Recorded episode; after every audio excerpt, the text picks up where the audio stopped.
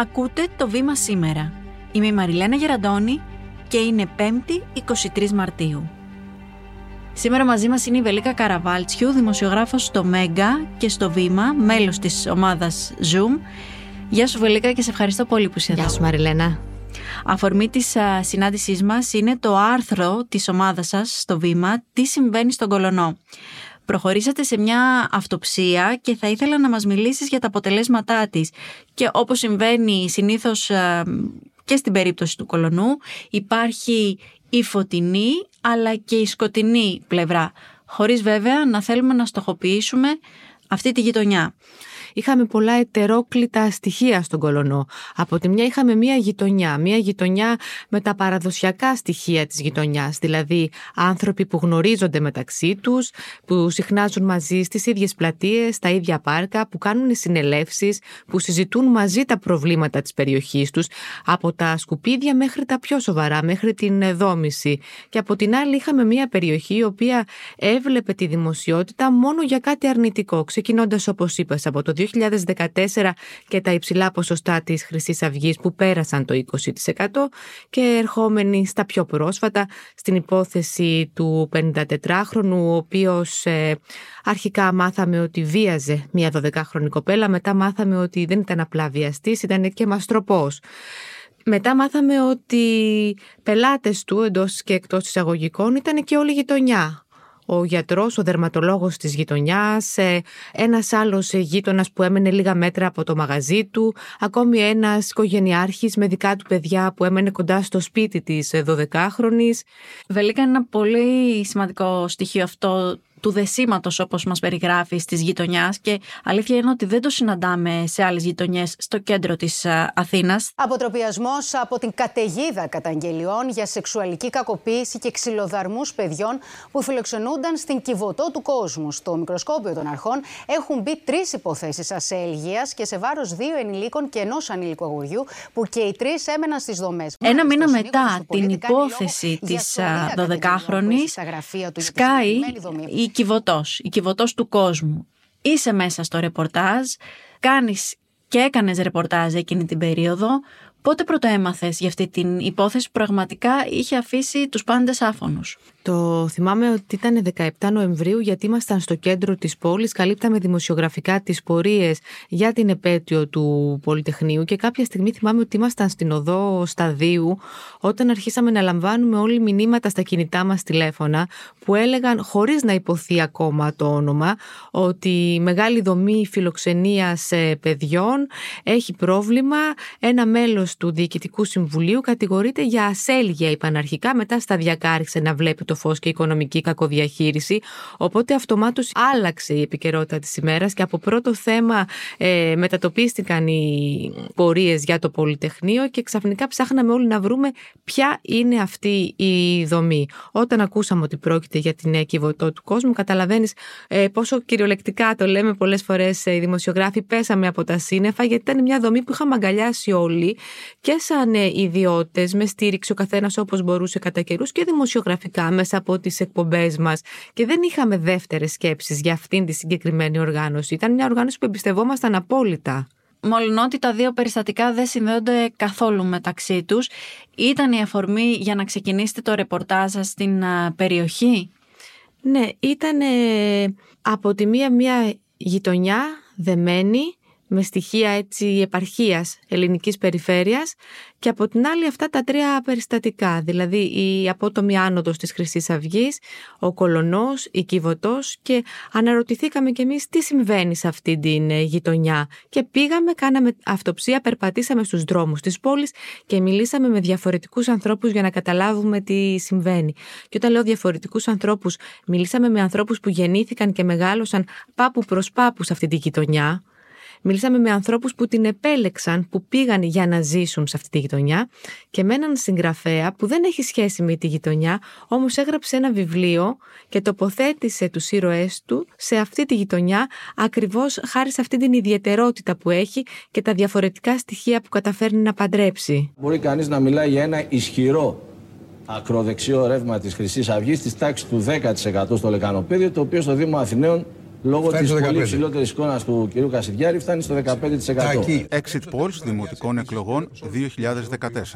Τι συμβαίνει λοιπόν α, σε αυτή τη γειτονιά και τι είναι αυτό που κάνει όλα αυτά τα περιστατικά βίας και ανομίας να φωλιάζουν εκεί; Με μία λέξη, αν θα μπορούσα να σου απαντήσω, θα σου έλεγα η φτώχεια. Αυτή ήταν η απάντηση που πήραμε από όλους τους συνεντευξιαζόμενους ότι το χαμηλό βιωτικό επίπεδο είναι αυτό που εκμεταλλεύονται συνειδητά ή ασυνείδητα ομάδες όπως αυτή της χρυσής Αυγής. Και εδώ να κάνω μια σημείωση Μαριλένα και ε, να σου πω ότι αυτό που μας είπαν οι κάτοικοι είναι ότι παρότι η Χρυσή Αυγή πλέον δεν υφίσταται ως πολιτικό κόμμα, πυρήνες της Χρυσής Αυγής, ακροδεξιοί πυρήνες παραμένουν στη γειτονιά και ακόμα προσπαθούν να εκμεταλλευτούν με τον έναν ή τον άλλον τρόπο τους ε, ανθρώπους εκεί.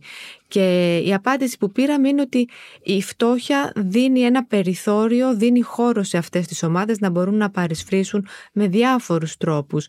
Μπορεί να μ, υπόσχονται εργασία, μπορεί να μοιράζουν τρόφιμα, μπορεί να ενισχύουν ένα ρατσιστικό στοιχείο, για παράδειγμα να προσπαθούν να τους πείσουν όπως μας είπαν ότι για την ανεργία, για την φτώχεια, για ό,τι δεν πάει καλά φταίει γιατί στη γειτονιά υπάρχουν ε, μετανάστες. Οπότε και είναι μια γειτονιά να σου πω που παραδοσιακά έχει και πολλούς μετανάστες από διάφορες χώρες και τώρα έτσι από τις καινούργιες φουρνιές μεταναστών αλλά και μετανάστες που πλέον είναι τρίτη γενιά στον Κολονό. Τα όσα μας λες, εμένα τουλάχιστον α, μου θυμίζουν ε, μια ε, Ελλάδα που δεν θέλουμε πια να θυμόμαστε. Τη ζήσαμε πολύ πρόσφατα, το 2014, τότε που η Χρυσή Αυγή κάλπαζε και η ισχύ της είχε εξακτηνωθεί ε, όχι μόνο στα παραδοσιακά της προπύργια, αλλά και σε αυτές τις γειτονιές του κέντρου. Φαίνεται ότι έχει μείνει στάσιμος ο κολονός δηλαδή. Όχι, δεν έχει μείνει στάσιμος, αλλά δεν έχει εξαλειφθεί η κύρια αιτία η οποία τους έκανε πιο έτσι, ευάλωτους σε, σε επιρροές όπως αυτήν της Χρυσής Αυγής. Θα δανειστώ μια φράση από μια συνεντευξιαζόμενη, η οποία ήταν και δημοσιογράφος, η Ματίνα Παπαχρηστούδη, η οποία μου είπε ότι, ναι, προφανώς δεν μπορούμε να λέμε πως όποια γειτονιά είναι φτωχή ή όποιος είναι φτωχός μ, μπορεί να είναι πιο εύκολα διαχειρίσιμος ας πούμε. Αυτό που μας είπε χαρακτηριστικά είναι ότι ε, δεν υπάρχει πλέον εμπιστοσύνη στους θεσμούς, δεν υπάρχει πλέον εμπιστοσύνη στη δικαιοσύνη, δεν υπάρχει εμπιστοσύνη στα μέσα μαζικής ενημέρωσης, δεν υπάρχει εμπιστοσύνη ε, στους πολιτικούς και εκεί βρίσκουν και φωλιάζουν τα φαινόμενα της ακροδεξιάς και μου το τόνισε ότι δεν ανήκουν στο παρελθόν, ότι πάλι βρισκόμαστε σε μια παρόμοια φάση. Πώς συνδέεται αλήθεια η φτώχεια με αυτά που είδαμε στην Κιβωτόβελικα. Η Κιβωτός φιλοξενεί παιδιά οικογενειών που δεν μπορούν να τα στηρίξουν. Οπότε πάλι ένας οικονομικός παράγοντας ε, παίζει τον ρόλο του. Υπάρχουν παιδιά που μένουν μόνιμα μέσα στην δομή. Υπάρχουν πολλά παιδιά της γειτονιάς του Κολονού που εξαιτίας του χαμηλού βιωτικού επίπεδου δεν ε, έμεναν το βράδυ εκεί, όμως περνούσαν την ημέρα τους εκεί για να διαβάσουν τα μαθήματά τους, για να παίξουν, να κάνουν δραστηριότητες. Δεν μπορώ να το συνδέσω απόλυτα. Θα σου πω ότι αυτό που ρώτησα ε, τους ε, κατοίκους εκεί είναι αν η Κιβωτός, η υπόθεση της 12χρονης, ήταν από τις υποθέσεις που σιγοψιθυρίζονταν στα σοκάκια της γειτονιάς, αυτά το κοινό μυστικό που λέμε ή αν, αν ήταν αυτό που λέμε δεν το περιμέναμε. Μου είπανε και για τις δύο περιπτώσεις ότι ήταν το δεύτερο. Ποτέ δεν μπορούσαν να φανταστούν ότι θα συνέβαινε κάτι τέτοιο, μια υπόθεση βιασμών και μαστροπίας στη γειτονιά τους. Ποτέ δεν μπορούσαν να φανταστούν ότι μια δομή που αγαπούσαν, στήριζαν γιατί θυμόντουσαν τον πατέρα Αντώνιο να παίζει μπάσκετ στα γηπεδάκια του, ε, της γειτονιάς και να πίνει καφέ στα, στα καφενεία του κολονού δεν μπορούσαν να φανταστούν ότι θα συμβαίνει κάτι τέτοιο. Μας ε, μίλησες νωρίτερα για έναν α, συγγραφέα που έζησε εκεί, έφτασε στη γειτονιά, όπως γράφεται στο ρεπορτάζ που κάνατε για το βήμα, για τις ανάγκες ε, του βιβλίου που έγραψε. Θες να μας πεις δύο λόγια γι' αυτό; Ναι, το βιβλίο του κυρίου Κατσουλάρη, του Κώστα Κατσουλάρη του συγγραφέα λέγεται «Στο στήθος μέσα χάλκινη καρδιά». Ο ήρωας του είναι φιλόλογος και αναζητά τον αγαπημένο του μαθητή, ο οποίος είναι αλβανικής καταγωγής και εκεί μπαίνει και το κομμάτι των μεταναστών που ζουν και μεγαλώνουν δεύτερες και τρίτες γενιές μέσα σε αυτή την ε, γειτονιά. Χρονικά είναι περίπου το 2013, ξεκινάει με τη δολοφονία του Παύλου Φίσα. Πηγαίνει λοιπόν ο καθηγητής για να αναζητήσει τον μαθητή του στον Κολονό και εκεί αρχίζει και εκτιλήσεται η ιστορία καθώς ε, και οι μαθητές προσεγγίζονται θα πω από ακροδεξιές ε, οργανώσεις και κάπως έτσι ξεκινάει η ιστορία. Άλλωστε όπως μου τόνισε ο συγγραφέας, κάτι που ανακάλυψε κατά τη διάρκεια της έρευνας που έκανε για το βιβλίο, η περίφημη αυτή φάλαγγα της χρυσής αυγής, τα πρωτοπαλίκαρα όπως τα λέμε, ήταν γέννημα θρέμα παιδιά της συνοικίας, εκεί μεγάλωσαν, εκεί είχαν και τις επιχειρήσεις του, θα θυμάσαι το, το μαγαζί από που προμηθεύονταν, ε, όπως μου λέει, τον εξοπλισμό, τα ρούχα, τις σιδηρογροθιές. Ήταν το μαγαζί του Ηλία Παναγιώταρου, αν δεν κάνω ναι, λάθος. σωστά. Κάνοντας το ρεπορτάζ σας, Βελίκα, για το βήμα, συναντήσατε στους δρόμους του Κολονού και τον αντιδήμαρχο Αθηναίων, τον κύριο Ανδρέα Βαρελά, κολονιώτη από παππού. Και σας μίλησε για την ωραία εικόνα του Κολονού. Μια άλλη γειτονιά, άγνωστη θα έλεγα για πολλούς.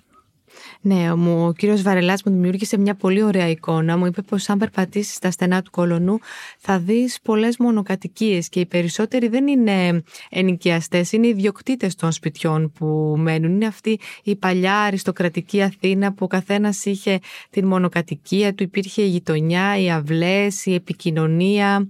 Μου δημιούργησε μια τέτοια εικόνα δηλαδή παλιάς Αθήνας. Στο ταξίδι της για το Ρίο Τζανέιρο, η Ολυμπιακή φλόγα για πρώτη φορά πέρασε από ένα χώρο που είναι σημαντικός όχι μόνο για τους Έλληνες, αλλά για όλο τον κόσμο. Την Ακαδημία Πλάτωνος, εκεί που φίτησαν οι μεγαλύτεροι Έλληνες φιλόσοφοι. Υπάρχει λοιπόν και η φωτεινή πλευρά. Ε, γίνονται άλλωστε προσπάθειες από τους ε, κατοίκους να θεραπεύσουν ε, τις πληγές τους και είναι ένα στοιχείο που αναδεικνύεται μέσα από το ρεπορτάζ σας. Ναι, υπάρχει και η όμορφη εικόνα. Θέλω να βάλω εδώ πέρα και ένα άλλο, μια άλλη παράμετρο που μου έθεσε ο κύριος Βαρελάς. Είναι ότι ήταν μια γειτονιά όπου οι άνθρωποι δεν ήταν ανέκαθεν φτωχοί για να το συνδέσουμε και με αυτή την παλιά αριστοκρατική Αθήνα που λέμε, είναι άνθρωποι που άλλαξε το οικονομικό τους στάτους, που άλλαξε το βιωτικό τους επίπεδο. Δηλαδή κάποτε θεωρούνταν ότι ζούσαν σε μια από τις καλές γειτονιές της Αθήνας, όπου ανθούσαν πολλές βιοτεχνίες και με την πάροδο των χρόνων άρχισαν να κλείνουν, να μένουν άνεργοι, οπότε ένα ρόλο στον χώρο που βρήκαν να φωλιάσουν, η εγκληματικότητα, οι ακροδεξιές οργανώσεις, η παραβατικότητα, είναι και αυτό ότι είναι άνθρωποι που έπεσαν θα το πω, από ένα επίπεδο σε ένα άλλο βιωτικό επίπεδο και αυτό όπως μου διευκρίνησαν παίζει κάποιο ρόλο στο πόσο ευάλωτη μπορεί να είναι. Ακόμα και στα σχολεία. Στα σχολεία αυτό το, το ετερόκλητο, το ότι υπάρχουν Έλληνες, ξένοι και όλα αυτά δημιουργούσε και φαινόμενα ενδοσχολικής βίας. Όπου υπάρχουν διαφορετικά άτομα, οι τριβές είναι μεγαλύτερες. Υπάρχει πολύ μεγάλη ομάδα Ρωμά όπως μου είπαν στην περιοχή. Είναι ένα ντόμινο, το ένα συμπαρασύρει το άλλο και για να γιατρευτεί αυτό, όπως είπες, χρειάζεται χρόνος και επιμονή. Τελευταία ερώτηση. Τι σου μένει συνολικά από το ρεπορτάζ που έκανες ε, στους δρόμους του Κολονού; Τι έχεις αποκομίσει ως εικόνα; Μία όμορφη γειτονιά που ήρθε στη δημοσιότητα για τους λάθος λόγους, όμως ε, οι κάτοικοι παραμένουν ενωμένοι. Θα σου θυμίσω ότι αυτή η περιβόητη επιτροπή αγώνα των ε, κατοίκων, όταν ξέσπασε το θέμα με την 12χρονη, ε, βγήκαν στους δρόμους, διαδήλωσαν και στήριξαν εμπράκτος, όχι μόνο με λόγια και διαδηλώσεις στην οικογένειά της. Άρα και πάλι βλέπουμε ότι ε, αυτό το δέσιμο της γειτονιάς, μου λέγανε για παράδειγμα ότι στα εμπορικά καταστήματα, στα mini market, στα καταστήματα λιανικής, δουλεύουν μόνο άτομα από την περιοχή. Οπότε όταν μπαίνεις σε ένα μαγαζί, το πιθανότερο είναι να ξέρεις και αυτόν που δουλεύει στο ταμείο, αλλά και αυτόν που περιμένει μένει πίσω σου στην ε, ουρά. Αυτό κρατάω, μια δεμένη γειτονιά που όπως κάθε γειτονιά, όπως κάθε οικογένεια, όπως κάθε πολυκατοικία έχει κάποια μαύρα, έτσι, κάποιες μαύρες σελίδες που όμως δεν τις κρύβει κάτω από το χαλί και προσπαθεί να τις φέρει στην επιφάνεια για να μην τις δει να επαναλαμβάνονται, για να μην τις ξαναβρει μπροστά τους. Στον Κολονό υπάρχουν τέσσερις ομάδες αραστεχνικού ποδοσφαίρου. Υπάρχει Σύλλογος Αναγέννησης, Επιτροπή Αγώνα για την Ακαδημία Πλάτωνος, Σχολές Παραδοσιακών Χωρών και όλα αυτά που σου λέω συνυπάρχουν σε ακτίνα λίγων μόλις χιλιόμετρων και είναι ενδεικτικό του πόσα μπορούμε να κάνουμε όταν είμαστε ενωμένοι και πόσα μπορούν να κάνουν οι άνθρωποι για τις γειτονιές τους όταν είναι όλοι μαζί μια γροθιά. Κρατάμε λοιπόν αυτή την φωτεινή πλευρά του κολονού και σε ευχαριστούμε πολύ Βελίκα. Εγώ σας ευχαριστώ. Είμαι η Μαριλένα Γεραντώνη και κάθε μέρα σας παρουσιάζουμε ένα θέμα με τη βοήθεια των δημοσιογράφων του Βήματος και έμπειρων αναλυτών. Ευχαριστούμε που μας ακούσατε. Ακολουθήστε το Βήμα σήμερα στο Spotify ή στα Apple Podcast για να μην χάνετε κανένα επεισόδιο. Το σημερινό επεισόδιο επιμελήθηκε η Κατερίνα Μπακογιάννη, παραγωγή Λάμπρος Παπαδογιάννης με τη βοήθεια της Σωτηρίας Δημητρίου. Ηχοληψία Στέλιος Τριανταφύλου, τεχνική επεξεργασία ήχου Δημήτρης Κοκοβίδης. Το Βήμα σήμερα. Εξηγούμε τις ειδήσεις.